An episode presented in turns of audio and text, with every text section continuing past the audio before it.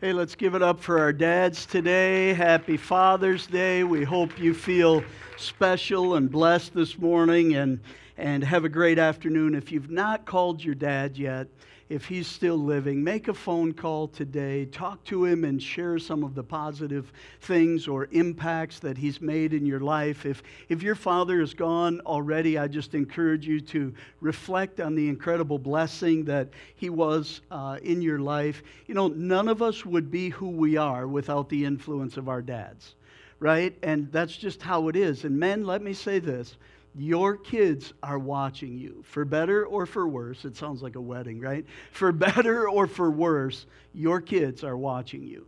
Your spiritual life will be caught by your kids. In fact, it will be more caught than taught, right? Your spiritual life will teach them more on how to navigate life than just about anything else around them. Well, I've got two points of great news uh, this morning for you. And first of all, let me say this. Uh, we are one church in multiple locations. Actually, we have five campuses, one of them being our online campus, and many people, at least as many, probably more, will be watching our online campus this morning than combined together with the other four campuses. But one of our campuses is in downtown Milwaukee.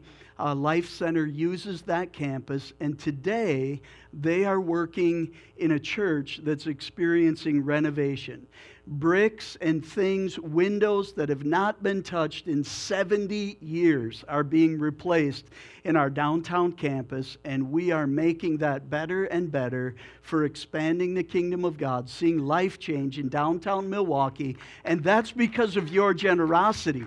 In fact, Pastor Aaron said last week that we're investing a million dollars in the downtown Milwaukee campus because we want to be a blessing in an area where life is really on the edge, where things are really happening, and it would be easy to say, oh, maybe we could cut back or cut corners. No way. We, we believe God wants to see lives changed both here and in the downtown Milwaukee area. I'm also excited to say this and get ready to put your hands together. This week, we had an accepted offer on a building to purchase, right? So, those of you who've been working and laboring for these years, we have an accepted offer on a building downtown. It's called The Core. Uh, currently, it's being used as a church. It seats about 300 people. It's really a cool facility, and uh, we just have to finalize the inspection. And so, continue to pray. I mean, stranger things have happened, but uh, you know, things can can get tripped up at the last moment. We don't expect that. Uh, we appreciate your continued prayers. We appreciate your continued stewardship you know, being one church at four locations or five locations, including online, it's easy to think, well, Life Church will take care of it. But can I say something? We're Life Church. there's, no, there's no mothership that takes care of anything. We take care of what God's doing in Appleton. And, and so I just encourage you to continue to be faithful with your prayers, your financial support, your service. And uh, if you want to get involved, we've got plenty of places for you to get involved. So uh, we continue a series this week called Reset. We started it last week. We've had a lot of time during COVID, during uh, work at home, teach at home, uh, safer at home, all of this stuff. We've had a good opportunity to reflect on some things in, in our lives and just kind of step back and, and look and push reset. Reset, of course, means to go back to what was.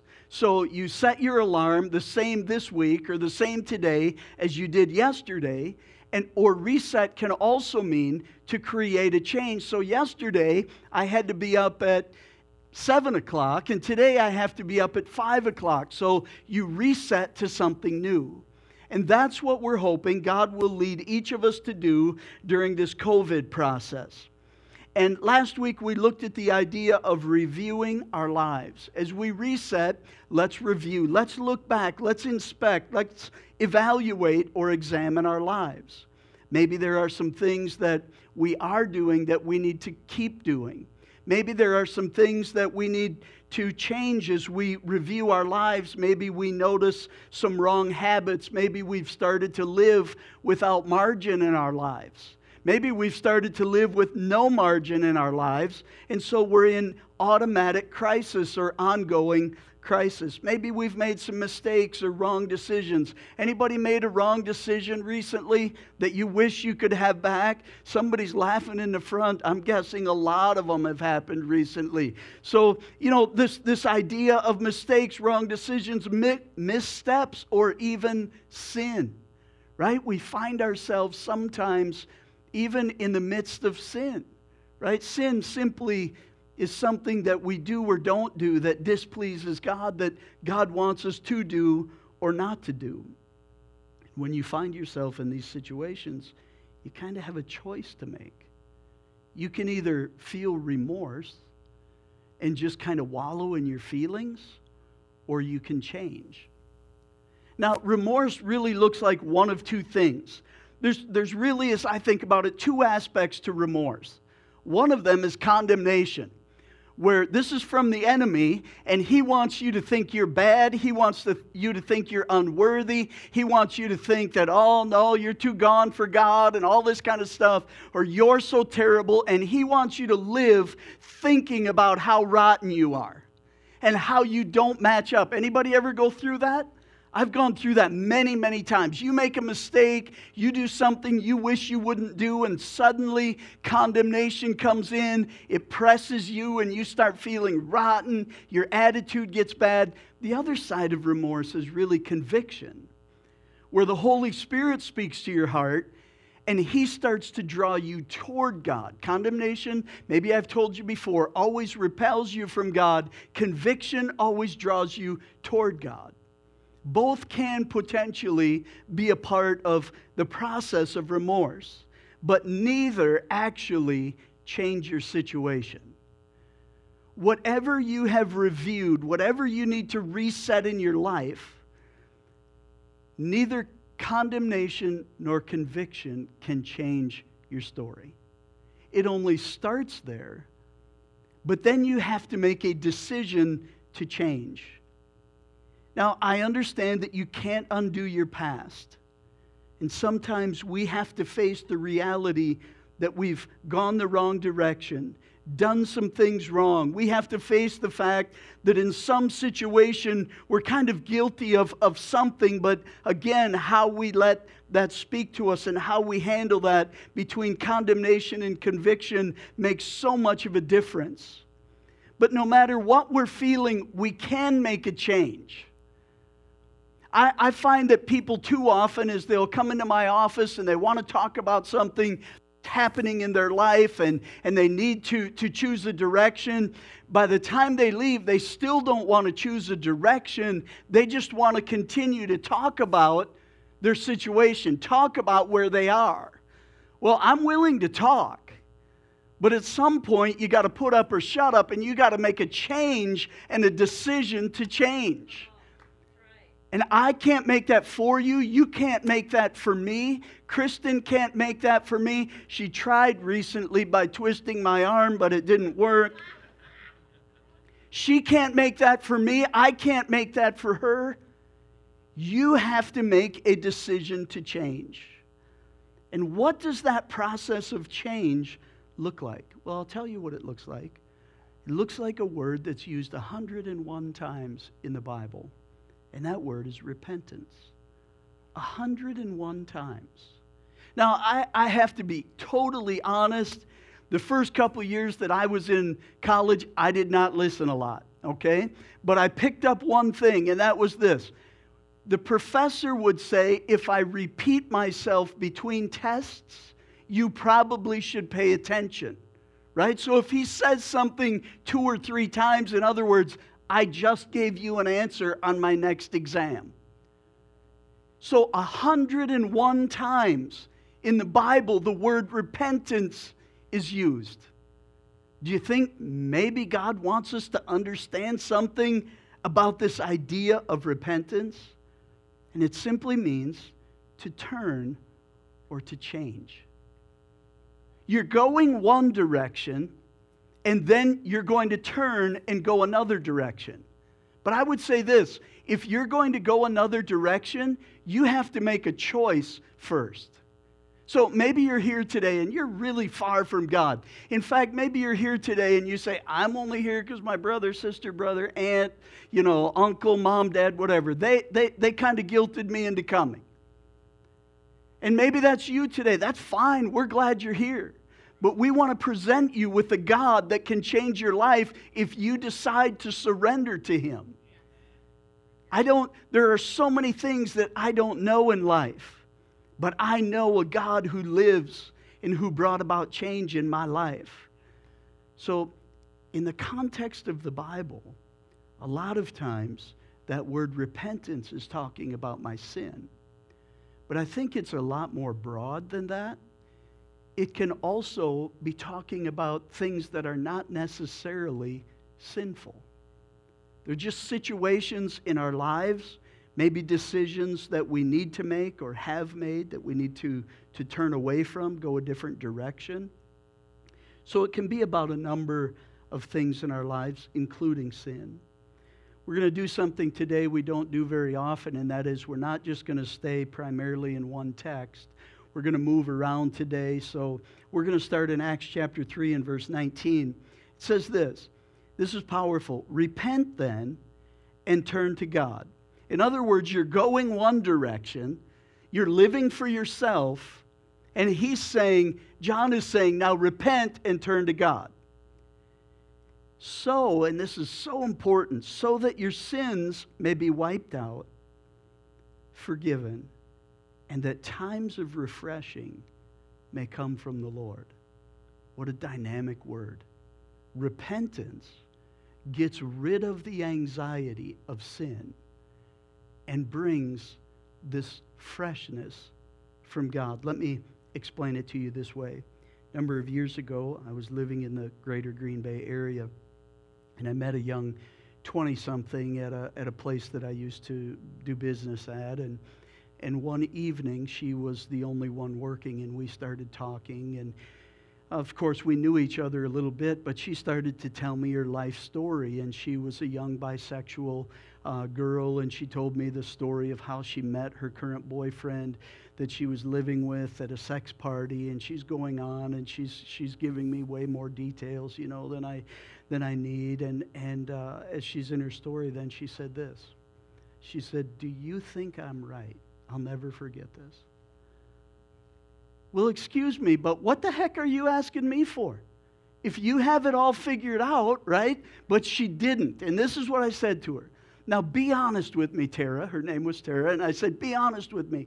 When you put your head down on the pillow at night, if you're honest with me, you hear a voice that says, Come a different direction. You're not going the way I want you to go.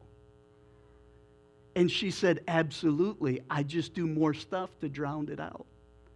And I said, The difference in you and me is I don't hear that voice when I lay my head down on the pillow at night. Now, I may have a busy day, I may have details on my mind or whatever, but I don't have the heaviness of how I'm living taking away my strength. Right? There's there's this refreshing sense that comes in repentance. I'm going away from God. God loves me all the time. I'm going away from God, and God is calling me. And when I surrender to that and say, okay, I'm going to change directions, God brings a refreshing that I've never experienced before. Oh, you still have to pay the bills. You still have to work things out with, with your significant other, your husband, your wife. You still have to, to learn things at school. You still have to do all of those normal things. But there's this refreshing that comes from the Lord. So you need, we need to turn. That's the first part about repentance. The second thing is this you got to change. Romans 12, 2, don't be ashamed, or excuse me, don't be shaped by this world. Instead, be changed within by a new way of thinking. Then you will be able to decide what God wants for you. you will know what is good and pleasing to Him and what is perfect. Can I tell you, a lot of us have a perception that Christianity is about changing from the outside. If I bring enough change into my life, if I do the things that people say God likes, then eventually God will, will like me. My life will be uh, pleasing to Him. And, and that's really what religion is about. And, and that's why I don't that's why I don't do it because I've got to change so much. No, it's not like that. You turn your mind and you say, I believe God for the first time in my life loves me and has something good for me and will bring refreshing if I surrender to Him, and then He will begin to change the desires of your heart. That's why we don't need to stand up and we don't need to preach against this and against that and against all these things. Because when people surrender to God, God begins to take them on a journey that's better than anything I could ever say. And it happens from within. This change takes place. How many of you have ever experienced something in your life or someone has told you, you need to change this, and you really don't want to? And part of the reason you don't want to is because somebody told you you have to. I'll never forget leading one of my friends to faith in Christ, and he said, I can't be a Christian. I said, Why? And he, he was a physician, and he said, I believe in evolution. I said, I never saw anything in the Bible that said you can't believe in evolution. Go for it. Just believe God created it all. And we started there. If I'd have said, nope, you got to leave that one at the door, you know, let's debate for a half hour, 50 minutes on all. No, get Jesus in there and Jesus will do the talking. That, that's what it's all about. That's how people change. In the context of life, it can be a decision, as I said, or sin. But regardless, repentance is all about change. So, how do you repent? First of all, admit it. First part of admitting it is confession. 1 John 1 9, if we confess our sins, he's faithful and righteous or just to forgive our sins and to cleanse us from all unrighteousness. You say, if God's all knowing, why do I have to confess? There's something in the confession that's for us. Right? The confession is for us. You ever do something as a kid and you, you apologize to your parent? You think they didn't know? Like my dad, you think he didn't know I ever snuck out the basement window? I mean, theoretically, hypothetically. And so when I apologized, I didn't bring him any news. The apology was for me.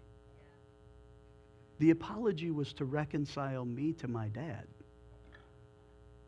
You ever do, do you ever get angry with your husband or your wife and you say words you wish you could take back? Do you think they didn't hear them? No, they heard them. You were yelling right at them, you know.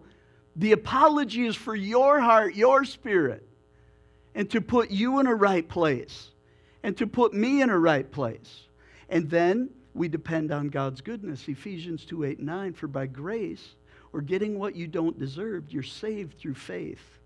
It's not from yourselves. This is not a game of comparison. It's not a gift that we work for, because then we could say it's about us. But it's about God, it's about Jesus. So the first thing is you need to be honest with whatever this thing is that you need to change. Just admit it. It's so interesting to me, and I've been guilty of this over the years, hopefully less and less. You don't want people to see your flaws. Anybody walk up to somebody and the first thing you say to them is, hey, I'm really bad at this, right? No, we don't do that, right? We hope they don't see it for years. We don't want them to see our flaws. There's nothing wrong. In fact, it's healthy to acknowledge, and this is me.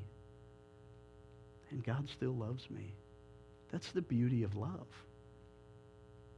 The beauty of love is not that you married someone who's perfect. The beauty of love is that through Christ you love them in the midst of their imperfection. That's the beauty of love. Moving on, you have to quit it. End worldly connections. 2 Corinthians 6:14 Do not be unequally yoked together with unbelievers, for what fellowship has righteousness with lawlessness, and what communion has light with darkness? Now, a lot of times this is talking about those people who are getting married, and if you really want to serve God, it's really difficult to choose as a mate someone who does not want to serve God. That's just, that's just common sense. It's very difficult. It's going to hold you back in your faith. But it's even more broad than that. There are relationships that we have that we just have to begin to change, and it will help us quit some of the, the things that we're involved in that we're struggling to quit. My best friend of nine years, I'll never forget the day I said, Hey, I'm too weak to be going out and, and uh, you know, with you to these places we've gone because I know where I'm going to end up when I do. So I can't go anymore. What? Yeah. No, I can't go anymore because I'm changing my life for God. I'm going to follow God. But it's not just about quitting. It's not just about what you leave behind or sometimes who you leave behind. It's about establishing godly relationships. Listen to Acts chapter 2, verse 42. They devoted themselves, the Christians, they devoted themselves to the apostles' teaching and to fellowship, to the breaking of bread, and to prayer. You see, if you're going to quit some things that are unhealthy, you have got to begin to live with some new people you've got to make some new friends. Now, we all have people who live contrary to us in our lives, but they can't be the people who have the greatest influence in our lives. There is not a mentor that I have in my life who does not think first about how God would want me to do this. Because there's a doctrine for everything, simply a teaching about God. Do you know that exercise? Do you know that sleep are listed in God's word? The psalmist said, I lie down and I get a good night's sleep, and God gives me rest from the day. So there's a doctrine for everything. Are the people in your life helping you understand this word? You're going to leave some things and people behind. Establish new relationships. For you young parents, I, I just glanced at my son in law. I guess I get to preach at him this morning without preaching at him. So, you young parents, find somebody who's raised godly kids and be stuck to them like Velcro. Two people liked it. You young kid, you young people who have young kids, find somebody who's raised godly children because not every Christian has who've raised godly children and stick to them like Velcro. Amen? Right? That's one of the great things that God does. He takes these people who've gone before us and He says, Oh, sure, I'll help you. That's what people have done in our lives. And now, praise God, Kristen's old enough to do that for other people. we are old enough to do that for other people. That's what we want to do. How can we help lead into good things? Find people, you, you guys who aren't married yet. Don't just hang out with Christian or with couples, hang out with Christian couples.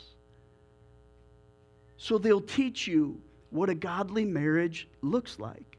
So you're going to leave some things and then you're going to establish new godly relationships. Finally, establish godly disciplines. Do you know the thing standing between you and your understanding of God's Word is not time? You with me? The thing standing between you and me and our understanding of God's Word and our communion with Him is not our time. It's our discipline. They call them spiritual disciplines for a reason. Now, God loves me. Whether I get up tomorrow and read my Bible and spend prayer time, God loves me regardless. But how I grow and how I tap into the power of God is determined by these spiritual disciplines. by what I'm moving toward. So establish godly disciplines. The second overall thing we're going to do, so we're going, or the third, we're going to admit it, we're going to quit it, and now we're going to forget it. Proverbs 28 13. Whoever conceals Whoever conceals their sins does not prosper, but the one who confesses and renounces them finds mercy. So admit it, quit it, forget it, let it go. It's under the blood. My dad has a great saying it's under the blood, son. I don't know why it always has to be directed at me. All those terrible things you did when you were a kid, it's under the blood. And I love that because I made some huge mistakes. I talked with my dad this morning, telling him that I loved him. He's my hero. Happy Father's Day. We joked about a couple of these ridiculous things. And that's what he almost always says Son, it's under the blood. I don't even remember what you're talking about.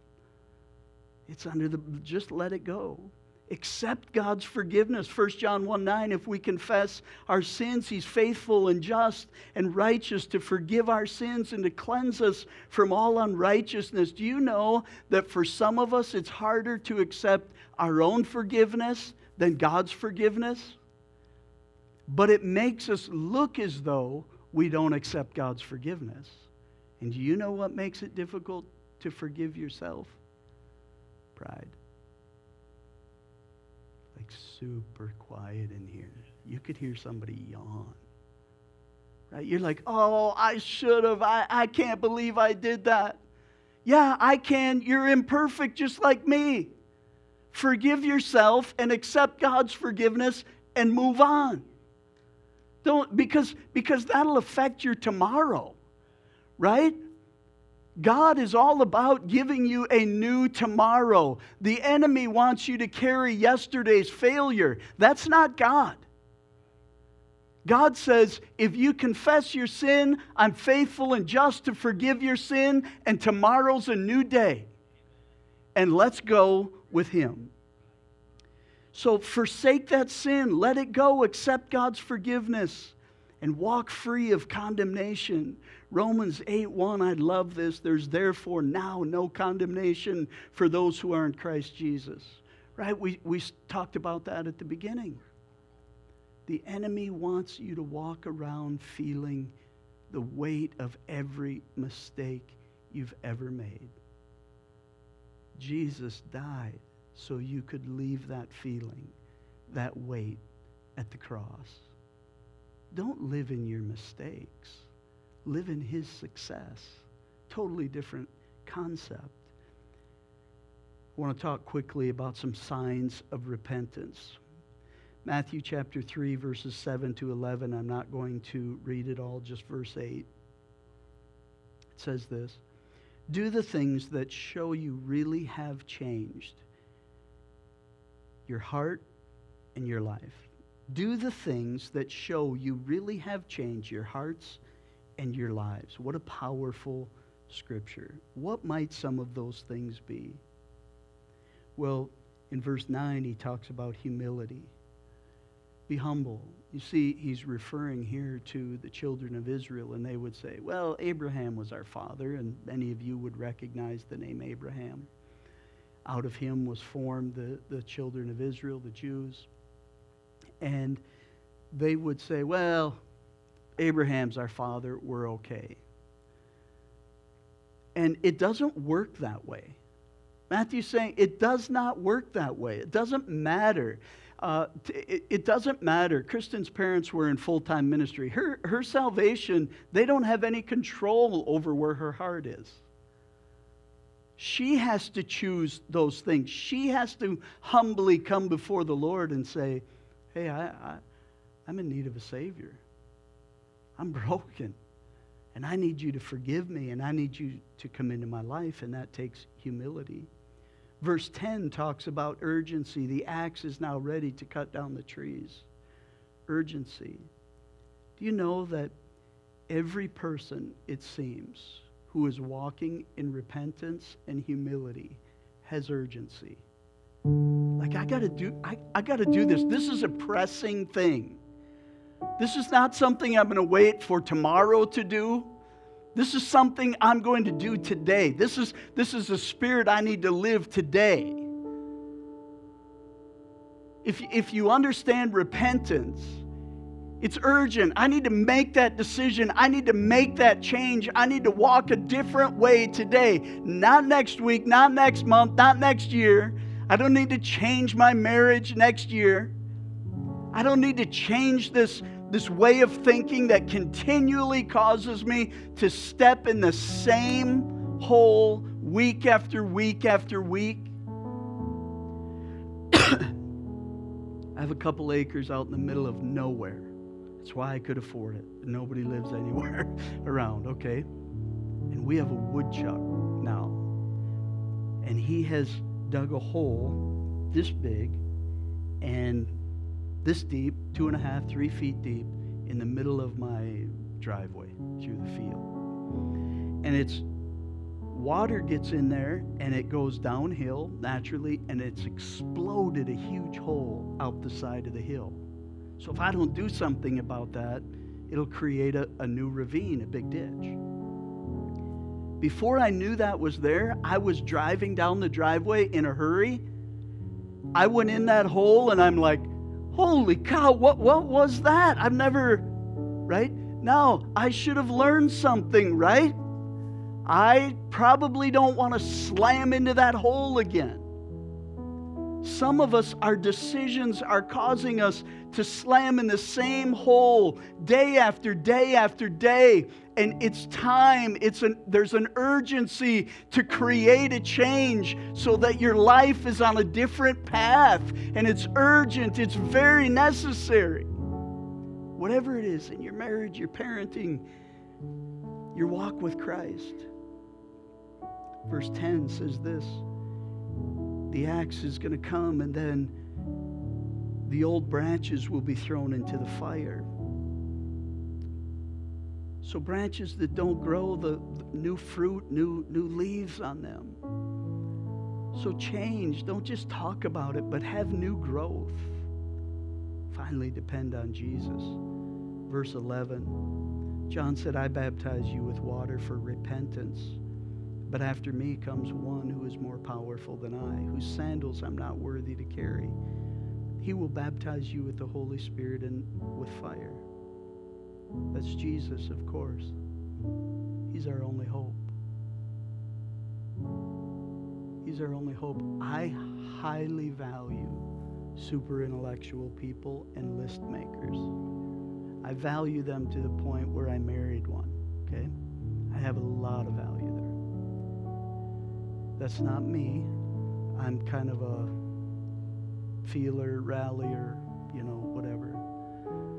But I know this, and our family's built on this, that Jesus is everything. That without him we're lost. That without him, not only are we lost as individuals, but our family's lost. So I'm so thankful that there's change in Jesus Christ. I'm big on being real hard on myself when I make mistakes. Anybody else like that? I mean, you just like to. Um, perfectionists are, and that doesn't mean we do everything perfectly. That means we're we have this mentality uh, of trying to and being hard on yourself when you can't because it's ridiculous. Like no nobody can. And so Jesus changes that. Jesus is why you can say, you don't have to be that way. And you don't have to wallow in your remorse because I've taken care of that for you. You don't have to wallow in that. You don't have to be miserable in that. So, whatever mistakes you've made, whatever missteps you've made, maybe even whatever sin you've committed, let go of feeling remorse. Just change it through the presence and the power of God. Remember, remorse never changes anyone, only repentance brings change. Repentance says, I'm not going to let what I did before stop me from doing what God wants me to do now. I'm turning away from my sin or those decisions and I'm turning to God.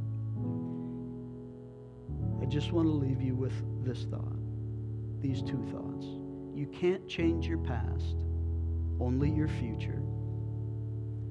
And you are not what you did, you are who God says you are. Just live like it. Just live like it. You're not what you did. You're who God says you are. I want to pray for you today. Father, I thank you for your word. Wow, how rich it is, God. I thank you that you're more concerned with our future than our past.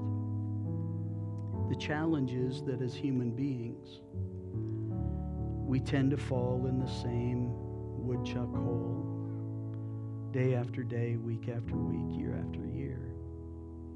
It's not your will. It's not that you hate us for doing it, it's that you have given us an opportunity to live differently. You came that we might have life and life to the fullest, and, and falling in the same hole over and over and over again with greater and greater consequences the older we get. That's not what you offer us, God. You offer us something totally new. You offer us a new way of living. So, God, I pray for people today. In fact, some are here, and the new way of living starts with changing their mind on who you are, accepting you as their Lord and Savior, bringing you into their life, maybe for the very first time. Just like you all to close your eyes and just have your head bowed for a moment of silence. Nothing special, nothing strange is going to happen. I'm just going to ask a question. If you're here today and you say, Pastor Dan, that's me, I need to, for the first time, change my mind on who God is and gain some understanding on how to live for Him and, and have my life changed from Him, would you just raise your hand? I just want to have your face in my mind as I pray for you. That's you today. Just raise your hand, and, and I'll just have you in my mind as I pray. And then, Lord, there are others of us who we know you, but we're not living in the fullness of what you have for us. There are some things we need to change, some mindsets, some behaviors, some habits. As we push reset, God, give us the strength and the ability to do it. And you're speaking to people's hearts, and, and, and they need to push reset. They need to make some changes going forward. And if that's you, as we all have our eyes closed, just, just raise your hand. I just want to know that I'm praying for you. Yes, yes. If that's you, just raise your hand if it applies. Yes, many. Lord, help us when we leave this place, not just to hear a good message, but to put reset and make a change to a new direction in these areas. The victory is not won in here. First of all, you already won it but we live it out when we leave here and go into the rest of our day and lives. Help us to do that, Lord. Thank you for what you've done for our church and in uh, bringing us to this accepted offer. And we just pray also that those details would go through, and and uh, by the end of the summer, we would be worshiping in our own building, our own place, not because we worship buildings, but because they help facilitate the move of God and life change in people's lives. We love you, in Jesus' name.